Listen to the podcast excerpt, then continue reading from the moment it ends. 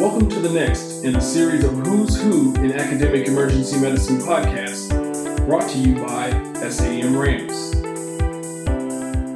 All right, welcome back to another episode of Who's Who in Academic Medicine, brought to you by SAEM RAMS. My name is Arjun Prabhu. I'm a PGY2 at the Mount Sinai Hospital. My name is Jared Dudkowski, another PGY2 at the Mount Sinai Hospital. Our guest today, we're very excited to have Dr. Scott Weingart, an ED intensivist who is professor of emergency medicine, chief in the Division of Emergency Critical Care, and director of the Resuscitation and Acute Critical Care Unit at Stony Brook University. He's also the creator and host of one of, if not the most popular medical podcast, EMCrit. Welcome to the podcast and thank ah, you for joining us. Great pleasure to be talking to you and to all the people out there listening. So, the first question we wanted to ask you is what do you consider an ED intensivist to be, and why did you decide to choose this career path? So, once I actually decided on medicine, which was actually quite late in the game, I did not want to do pre medical classes, and uh, I probably wouldn't have survived it, especially at the pressure cooker college I was in. But they, they came around recruiting humanities and medicine people, and they let you get through without taking pre medical science. So, like, forget it, I could do medicine. You know, I was going to become a chef, and so that, that's a rough life, man. That's it's brutal. And so I figured I'd keep cooking and do medicine. So I went into medicine.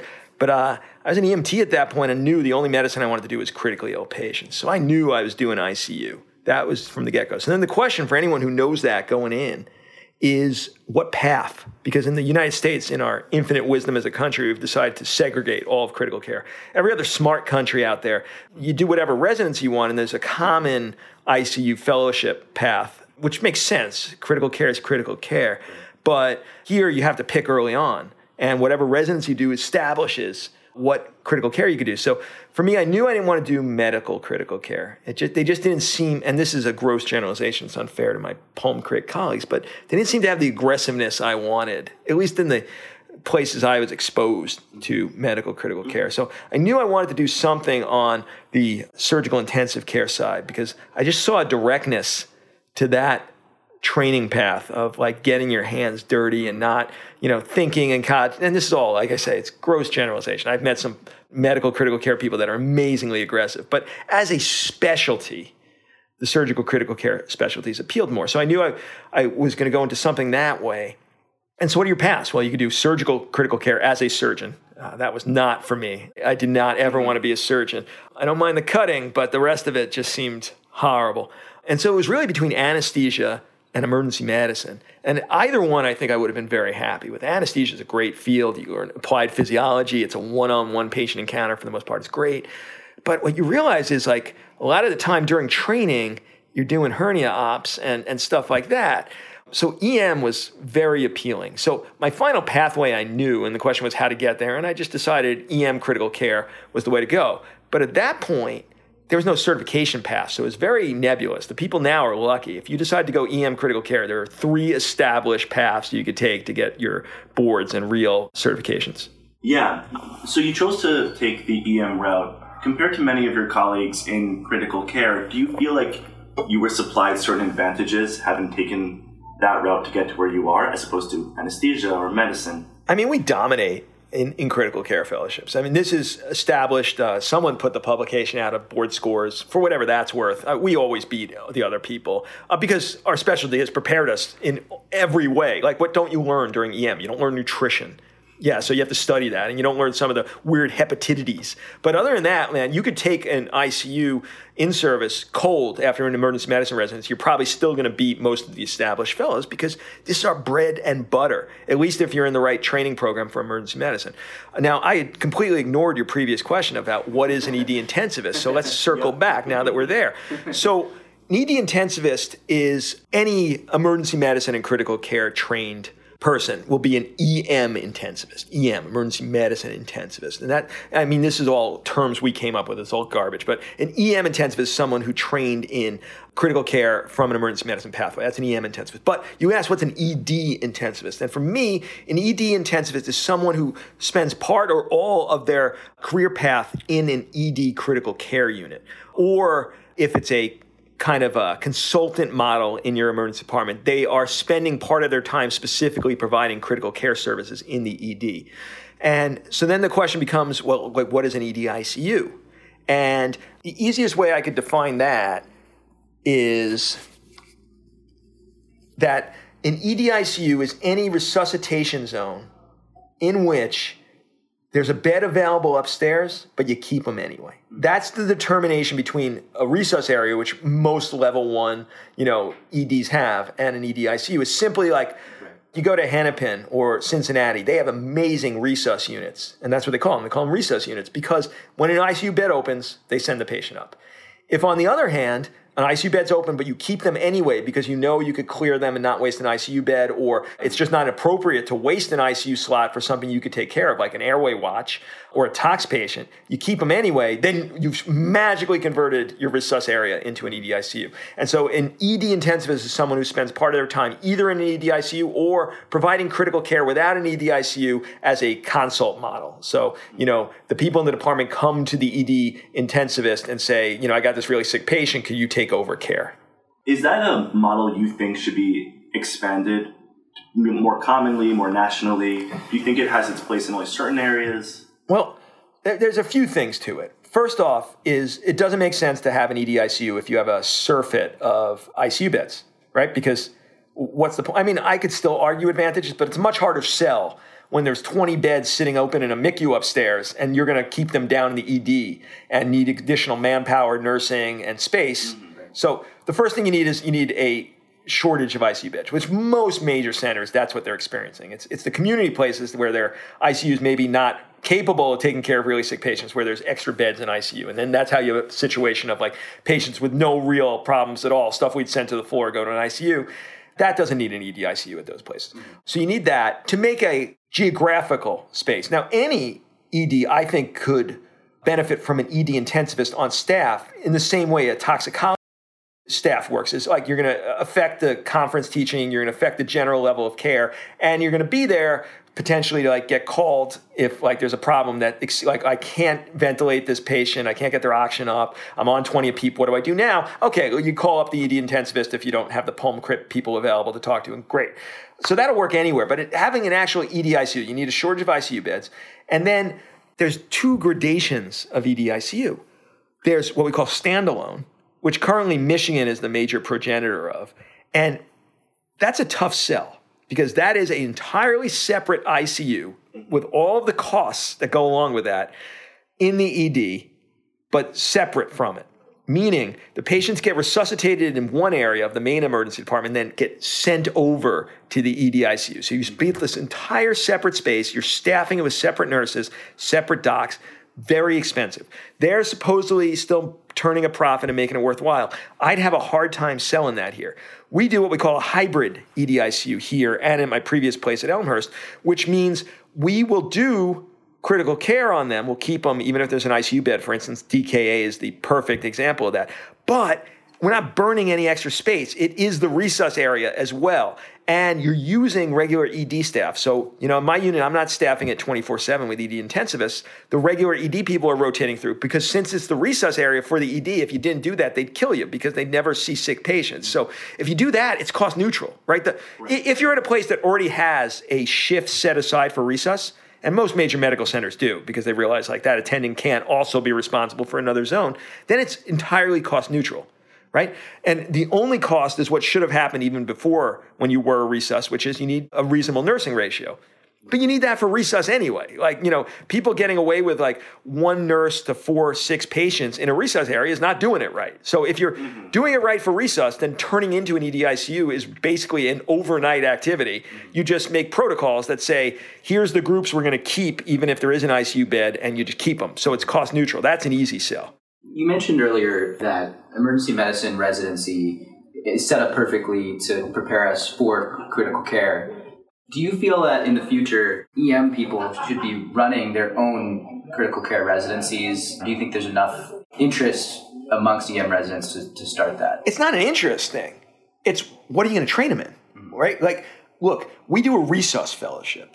I think we're the only one in the country right now that's doing a clinical resus fellowship. There's resus fellowships out there that are, when you look at them, they're primarily research based fellowships. And there's some fantastic ones. I think we're the only ones in the States, and someone will correct me if I'm wrong, running a clinical based resus fellowship. And there's one in Canada as well that we know of. And that I could do, that we can own, because we tell these people you will never be able to run an ICU. I mean, the truth of it is they actually would be. And we sent a few of our residents who are doing ICU time now and they're doing great. But the point is, we don't advertise like you'll be able to work in an ICU. But we're going to give you the additional skills to be the masters, the niche person in resus in your ED. And so we send them outside of our unit to do inpatient ICU rotations at shock trauma. We do a lot of resus. We do a whole bunch of electives in, in the areas I think are important that are outside the auspices of standard emergency medicine. And that we could do. But you can't run an ICU fellowship because you need to be an ICU in order to train people to do ICU. So what would be the ideal? The ideal would be what our country should do is make critical care one fellowship. There's no reason for this, and I keep saying this, but this is uh, directly pertinent to academics. There's no reason for a surgical critical care fellowship and anesthesia critical. That's just stupid. So emergency medicine would be the natural pipeline entry in addition to all these other specialties into one critical care fellowship for an entire medical system. This is sort of an open-ended question, but what advice would you give emergency medicine residents who are interested in pursuing a career in critical care? decide early is, is maybe the major advice. So when I first started, because there was no pathway and because we were relatively rare, you had your pick of the best critical care fellowships in the country. You were a novelty, and we have much better on paper than most of the applicants to critical care. Like a top-notch EM resident going to a critical care, you are so far beyond what most of the applicants are from the other specialties that like they want to give you a try when I was applying. Like this is like 15 years ago. Mm-hmm. And so like you had your pick, you know, it was it wasn't a question of would you get in, it was a question of do you want Pitt or shock trauma or Stanford or or Dartmouth, you know, like that was the question. Now it's so competitive because as soon as we open the credentialing pathway, everyone wants because it's such a natural thing for like certain people that go into EM want to do this. There's a dire competition. So the only way you're probably going to get a spot is by rotating at the place you really want to go to. And since the rotations fill up, knowing this at some point during your first year, if you're in a three year program or certainly in your second year in a four year program is probably essential unless you're willing to go to like a slightly lower tier in which case again you can write your own ticket in most of these places but you want to go to the one of the really good ones the only thing that gets and this is advice for our medical students as well applying to residencies what gets you in is board scores usually that they just cull based on that. That doesn't once you get past the threshold, that doesn't help you anymore. But you know, if you're below the cull, you're probably not going to get there a letter from someone known to the place you're applying. Because you know, any idiot could get a letter that looks great because they have the one person that thinks they're good and they get the letter from them. I, I look at those, that doesn't help me. I, anyone could get a good letter. If I get a good letter from someone I respect and know, well, that's immensely potent. So if you never rotated shock trauma, but a good personal friend of Tom Scalea wrote you and said, this guy's fantastic,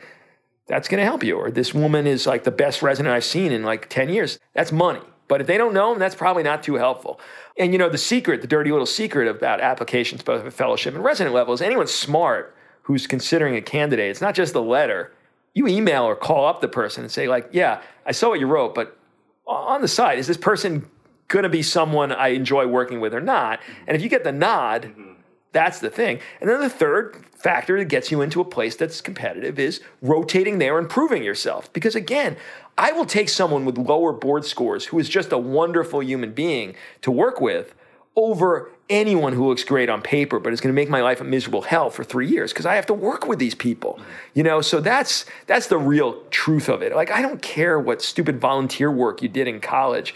I mean, that might make, get, get you into med school, but that's not going to be what gets you into residency.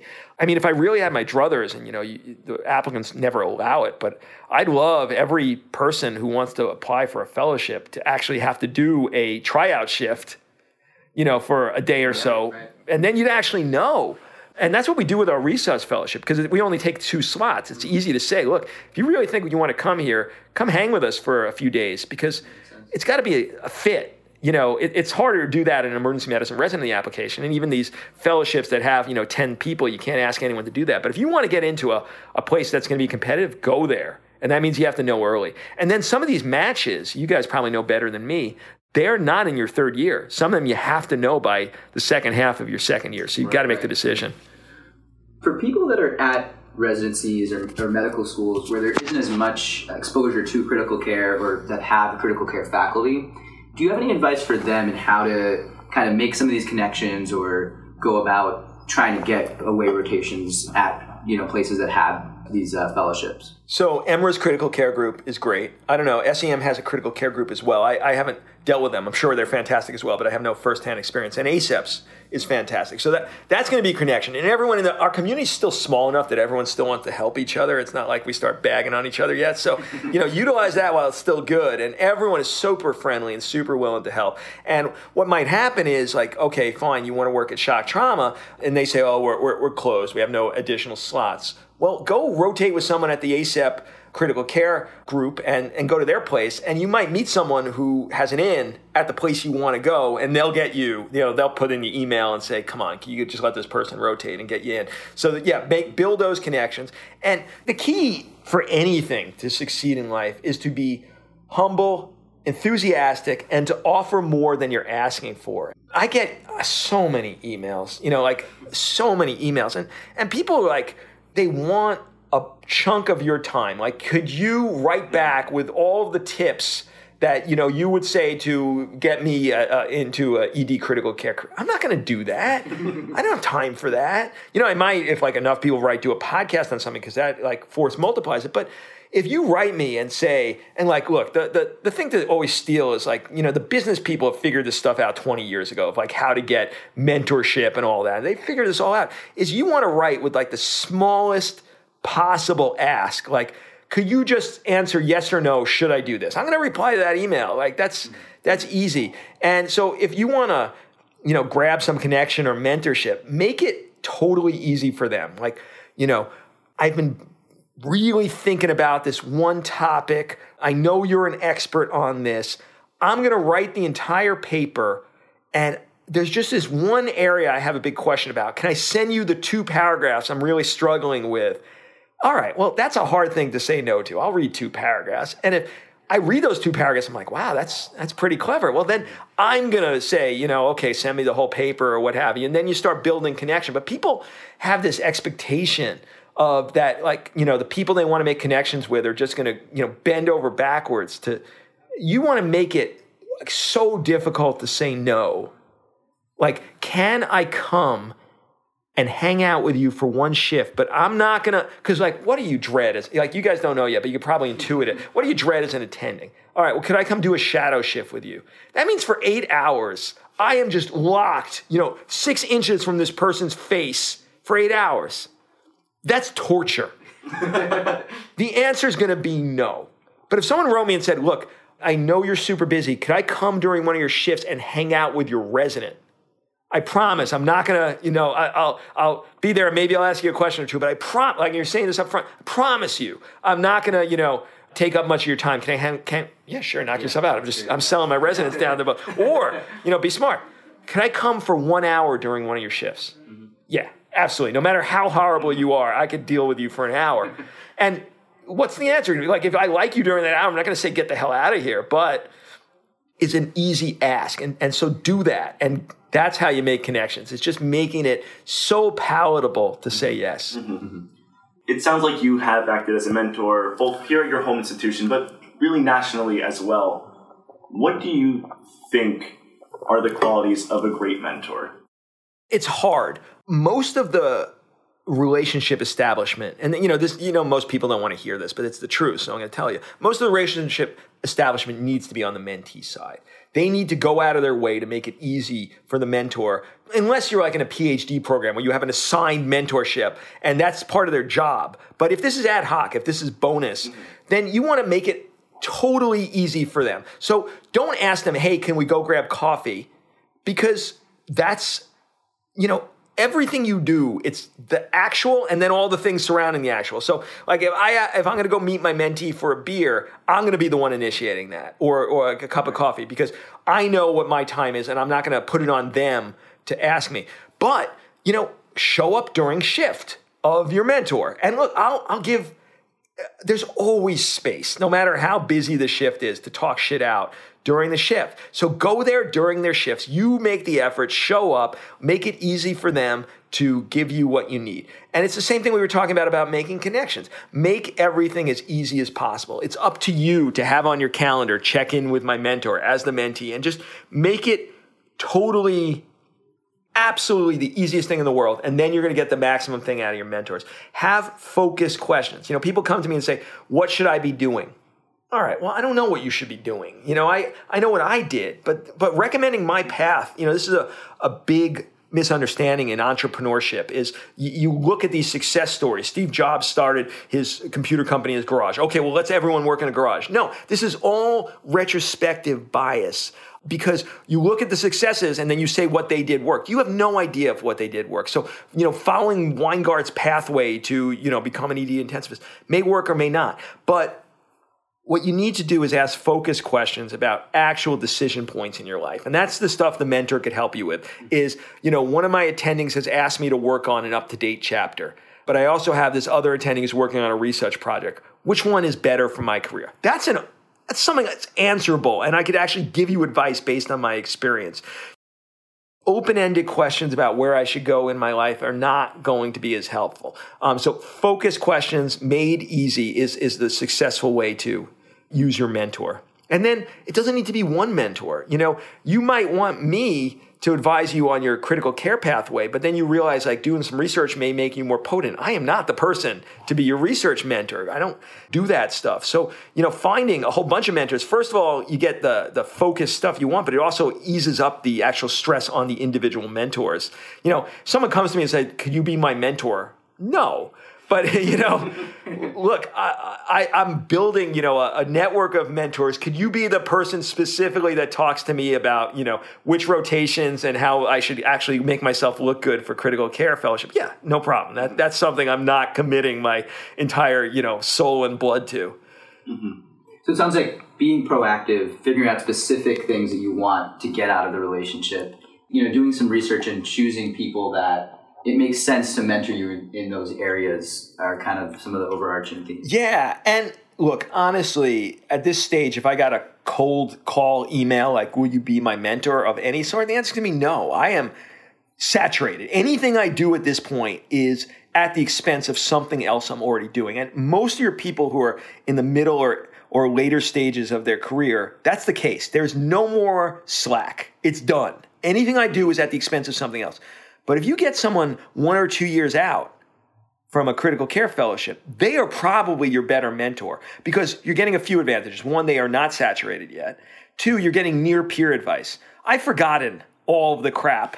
And even if I remember, what was happening 15 years ago is not the state of the game now for getting into critical care fellowship. But you talk to someone who just graduated one of the good critical care fellowships and they're a year or two into their career. You don't want to you don't want to bother them year 1. They're too busy passing their oral boards. But at year 2, they're chill now. They're making some money. They have some hours, you know, that are reasonable.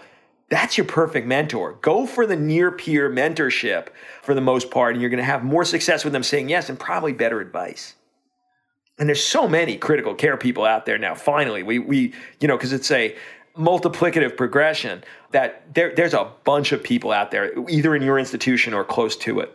So switching gears a bit i'm gonna hit on a topic i think a lot of people want to know about. It's EMCrit okay. So you you are very active in the podcasting realm and social media realm and obviously well known for EMCrit how did that come about? Where did that begin? Okay so at the time, there was really no medical podcast. There was EMRAP, which I don't consider a podcast because it was behind a paywall and it was kind of a subscription thing where they sent you first cassettes and then discs. So that was out there and there, that was friggin' amazing. But there was no real medical podcasting. And I was doing these grand round lectures early on in my career. And what you realize is if, if you're a real lecturer, not the garbage lecturers out there, but a real lecturer, you put in like 10, 15 hours for an hour talk. And that's not even counting the research time that went into it of all the gathering and the information over the course of the time to make you interested in talking on a topic. So you put all that time in, and then you give the grand rounds to your residents, or you know, like a, a lecture to your residents, or maybe a grand round, and then it, it sits in the closet for six months until mm-hmm. you're ready to take it out again and talk. And that just seemed like a waste. Like that was not a good use of time to benefit. And I was listening to uh, some of the non medical podcasts at the time, like Radiolab and This American Life. That was what was out there then. And they were amazing. And like I would listen, and what you'd get is this intimate experience with the people on the other end of the podcast. You felt like you knew the actual broadcasters because it was so weird. Like they're speaking in your ear at moments when your guard is down and you're in these intimate moments. And I'm like, that's cool. And I like that idea. And I had an audio background in college. That's what I did as my uh, part-time job is, is like audio engineering for conferences and stuff. So I, I knew how to do audio. There wasn't, it wasn't easy like it is now. It's not plug and play. So I'm like, forget it. I think I could do this. And the problem when you start a podcast is you're speaking out to the ether. You have no idea if anyone's hearing.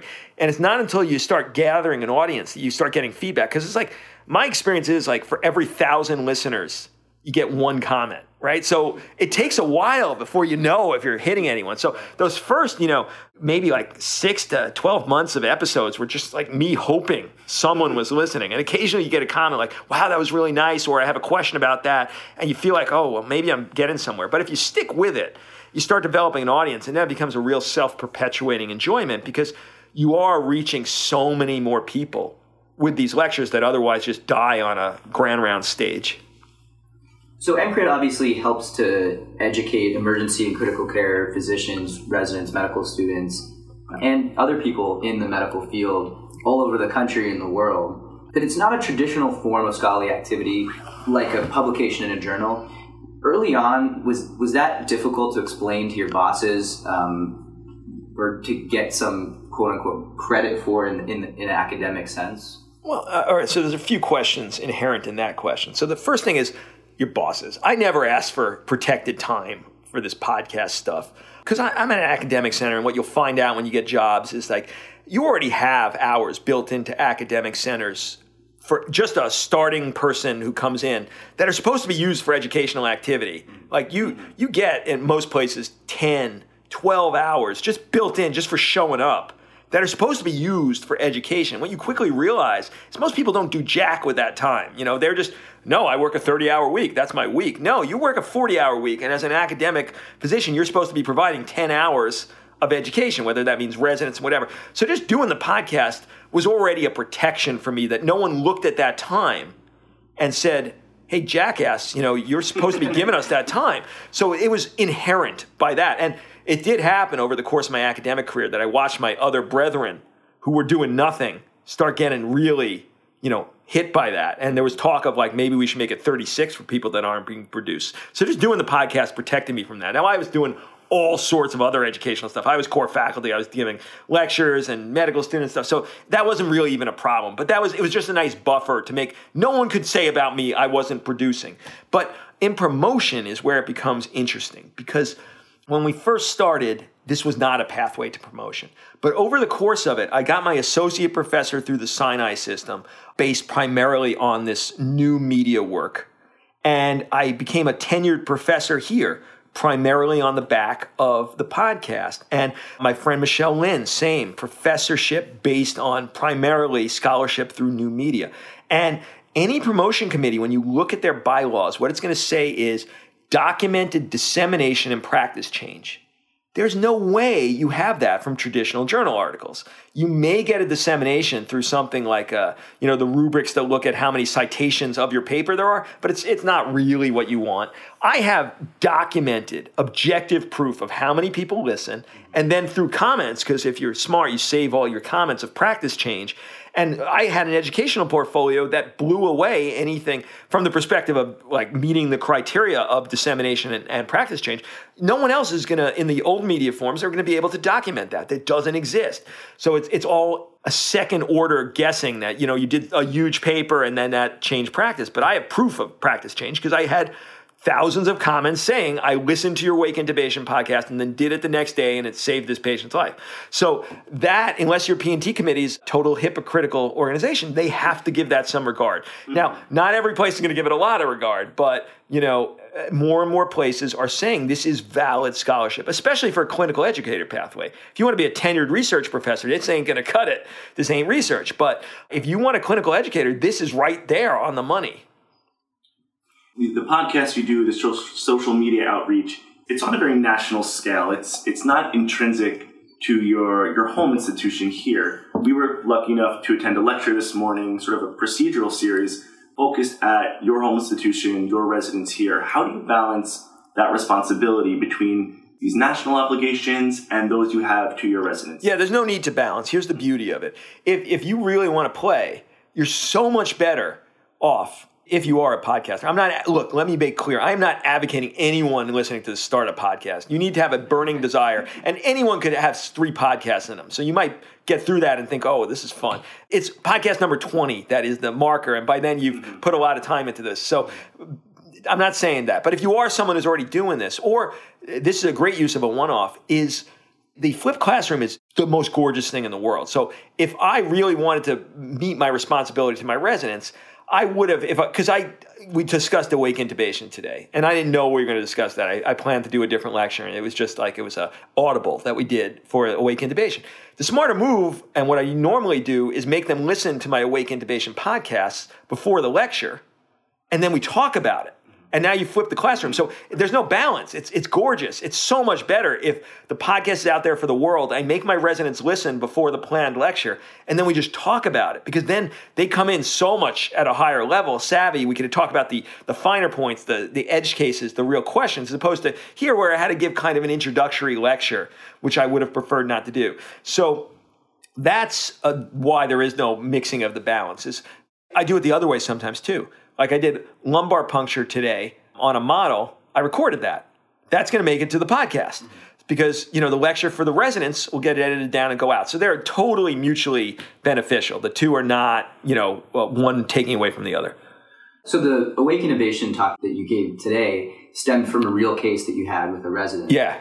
Is that normally how you get the material that you discuss on the podcast from actual clinical experience? Yeah, it is. I mean, it is. It's it's kind of a, like one of the few problems I have in my current place is Elmhurst. You guys know you're both from the, the Sinai system. Elmhurst is a unique place. Uh, it was uh, a lot of undocumented uh, immigrants who did not want to seek health care, so they came in super sick and they didn't have doctors and you saw them for the first time with a variceal bleed or like horrible horrible stuff that shouldn't get seen much anymore when you have a real healthcare system which we don't in this country so it was a huge fodder it was basically the source of all the podcasts because I'd see something and shift and I'm like this wasn't handled at the level that I think you know I'd like to in the future. So let me research for you know every textbook and article known to man, and then that got distilled into a podcast episode. Problem here at Stony Brook, it's not a real problem. It's just a better healthcare system. Is everyone has doctors, everyone isn't. So I don't see the crazy stuff, the edge cases that really make for the podcast. And it's, it's the one problem. It makes me want to moonlight, and it's very well might happen back at Elmhurst a few shifts a month because the podcast is fueled by the edge right? Because everyone knows already, it's already well established how to handle bread and butter stuff. You can make tiny little betterments, but you don't get the real game changers on the bread and butter. You get the game changers on the edge case that then is the fuel, and I don't have as much fuel as I used to. So I need I need to get that. So that that's the one problem with my current shop at Stony Brook is people have too much health care. Just too well set up. Too well set up in this neighborhood. We would uh, obviously love to have you uh, come back to Elmhurst for Yep. a few shifts. Yeah. So, thank you for taking your time to talk about your, your career and your profession. If you have a few more minutes, Yeah. I'd, I'd like to switch gears Sure. and maybe talk about the Scott Weingart behind the Dr. Weingart. Okay, yeah, happy to. Um, I'm, I'm an open book. That's what it means to be a podcaster. Is you begin to really know, even if that podcaster doesn't want to show you who they are, you begin to know who they Oh, are. and we, we don't. We don't want to show you who we are. All right, fair enough. So the first question I have is is something you, you do still advertise on your blogs. You share about many books you've enjoyed. You mentioned earlier you have these more philosophical episodes on your own podcast. Is this something you see as a separate interest from your career? Is this something that you like to incorporate into your daily practice? Or is it something that uplifts your life in other ways? what it comes down to is if you are a one track practitioner in any career, you are uh, suboptimal. The beauty, uh, the way to advance is to take from many genres and disciplines and take what's best from them and bring it back to you. Now, this could be writ on a small scale by just the fact that you can make an entire academic career simply by going to ENT, finding out the way they do things, and bring it back to emergency medicine. You go to GI, see how they do things. Bring it. People have built professorships simply on going to the best practice in another specialty and bringing it back to EM.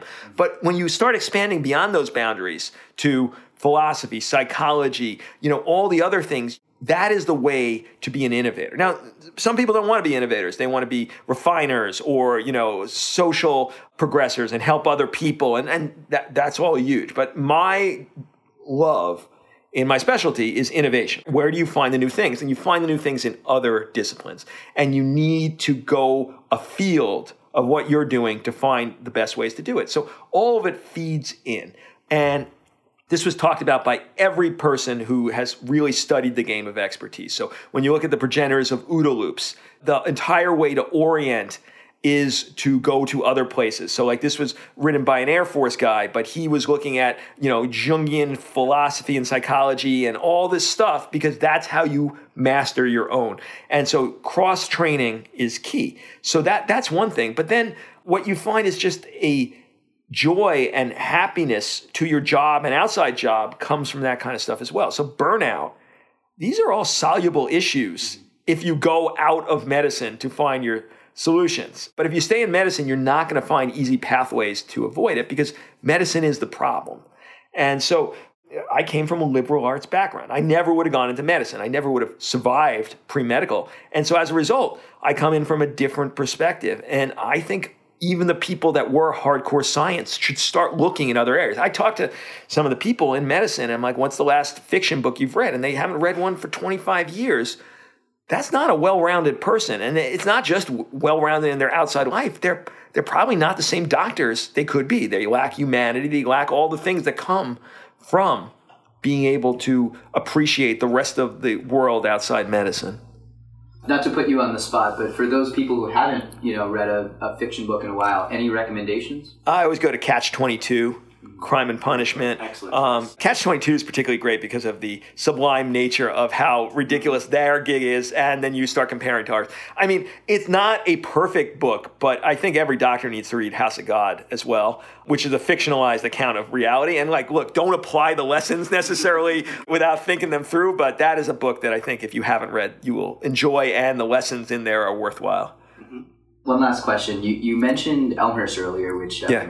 In addition to inter- interesting pathology, because of the immigrant community, there's a lot of great ethnic food around there. Oh my God, yeah. Uh, any any specific place that you would have to go to if you're in that area? I mean, the problems are they, they keep closing and opening. But the, I, I would just say if you want to taste real Thai, and you probably haven't tasted real Thai unless you've gone to Elmhurst or Thailand, uh, just try some of the regional Thai places. Like you, you go out here, I have Thai, but that doesn't mean anything. That's stupid. If you go to a Thai restaurant, they're missing the game. What you want is like a certain sub-region in Thailand, and that that's when you really start up in the game. But prepare to sweat. But yeah, I'd say go to Elmhurst, find the the best, you know, because we have so many like restaurant rating sites in New York City. Just take a trip if you come to Manhattan as a visitor. Take one day, go into Queens, because first of all, the boroughs are where it's at. Manhattan's a dead zone. Um, go to the boroughs and then just look for the the best new Thai restaurant that's getting great ratings on the restaurant review sites and, and enjoy. It's gonna be a hole in the wall, and don't expect like perfect cleanliness, but you will enjoy the food. Right. Ignore the health rating. Yep. For the food. Exactly right. Mm-hmm.